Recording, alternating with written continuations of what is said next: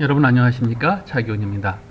오늘은 릴리 레이만 다섯 번째 시간으로 어, 피지올로지 우리말로 해석하면 생리학이라고 번역되는데요.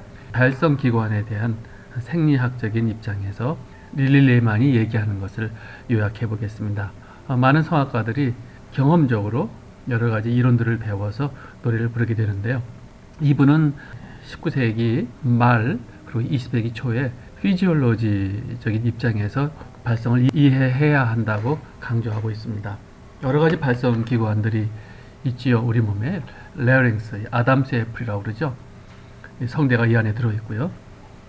여기에 여러 가지 cartilage, 우리말로 번역하면 물렁뼈라고 할 수 있는데 물렁뼈들 앞에 thyroid cartilage하고 그다음에 cricoid 그리고 안에 있는 arytenoid 이것이 어떻게 연결돼서 성대가 높낮이를 그리고 또 크고 작게 어, 소리를 낼 수 있는가 하는 것들. 그리고 역시 렁, 다이아프램 그리고 힘줄들 있죠. 이런 것들이 어떻게 노래에 이용되는가 하는 것을 성악가들은 반드시 잘 알아야 된다는 거죠.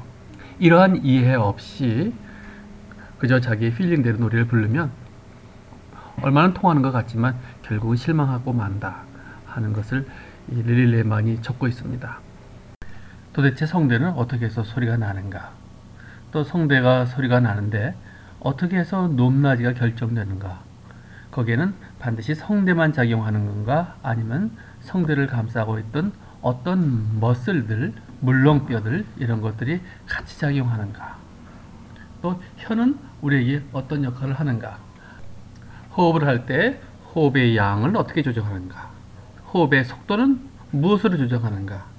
이런 거에 대한 기본적인 지식이 우리에게 있어야 한다는 거죠.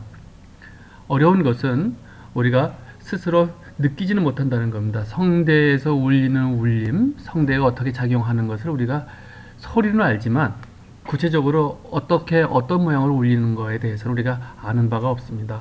diaphragm도 우리가 잘 본 일이 없고요. Adam's apple 안에 있는 여러 muscle들이 어떻게 움직이는 거에 대해서도 우리가 어떤 feeling으로 알지를 못합니다. 그럼에도 불구하고 우리는 그 voice에 대한 기본적인 voice 기관들에 대해서 우리가 알아야 한다는 거죠. 예를 들어서 높은 목소리를 낼 때 우리는 굉장히 우렁찬 목소리를 내기를 원합니다. 크고 우렁찬 목소리 참 좋지요. 그러나 음악적인 기구들이나 우리 몸의 발성 기관을 볼 때 높은 소리를 낼 때는 그렇게 소리가 커질 수 없다는 거죠. 예를 들어서 피아노를 보시면 높은 소리가 나는 그 건반들을 눌러 보시면 별로 그렇게 웅장한 소리가 나지 않고요. 대신 낮은 음들을 눌러 보시면 굉장히 중후한 폭넓은 사운드를 얻을 수 있게 됩니다. 이러한 것들을 위반할 때 우리는 굉장히 위험한 상태에 처하게 되겠죠. 높은 소리를 웅장하게 소리를 낸다. 그것처럼 그 자연스럽지 못한 것이 없는 거죠. 이렇게 근본적인 지식을 알고 있어야 우리는 무리하지 않고 성대에 부담이 가지 않고 잘 부를 수 있다는 겁니다. 가장 우리에게 위험한 것은 바로 성대에 너무 무리가 많이 가게 하는 것. 이것이 굉장히 문제가 됩니다. 이런 일이 없도록 우리는 아껴서 천천히 컨트롤된 소리를 내야 되겠고요. 모든 면에서 안정되고 부담스럽지 않은 사운드를 내야 됩니다. 그러기 위해서 이 피지올로지를 공부할 필요가 있습니다. 발성에서 가장 중요한 것은 피지올로지다. 이렇게 얘기하는 분도 많이 있습니다. 이것을 릴리 레만이 언급하고 있다는 것이 참 놀라울 뿐입니다. 오늘은 발성과 피지올로지에 대해서 알아봤습니다. 감사합니다.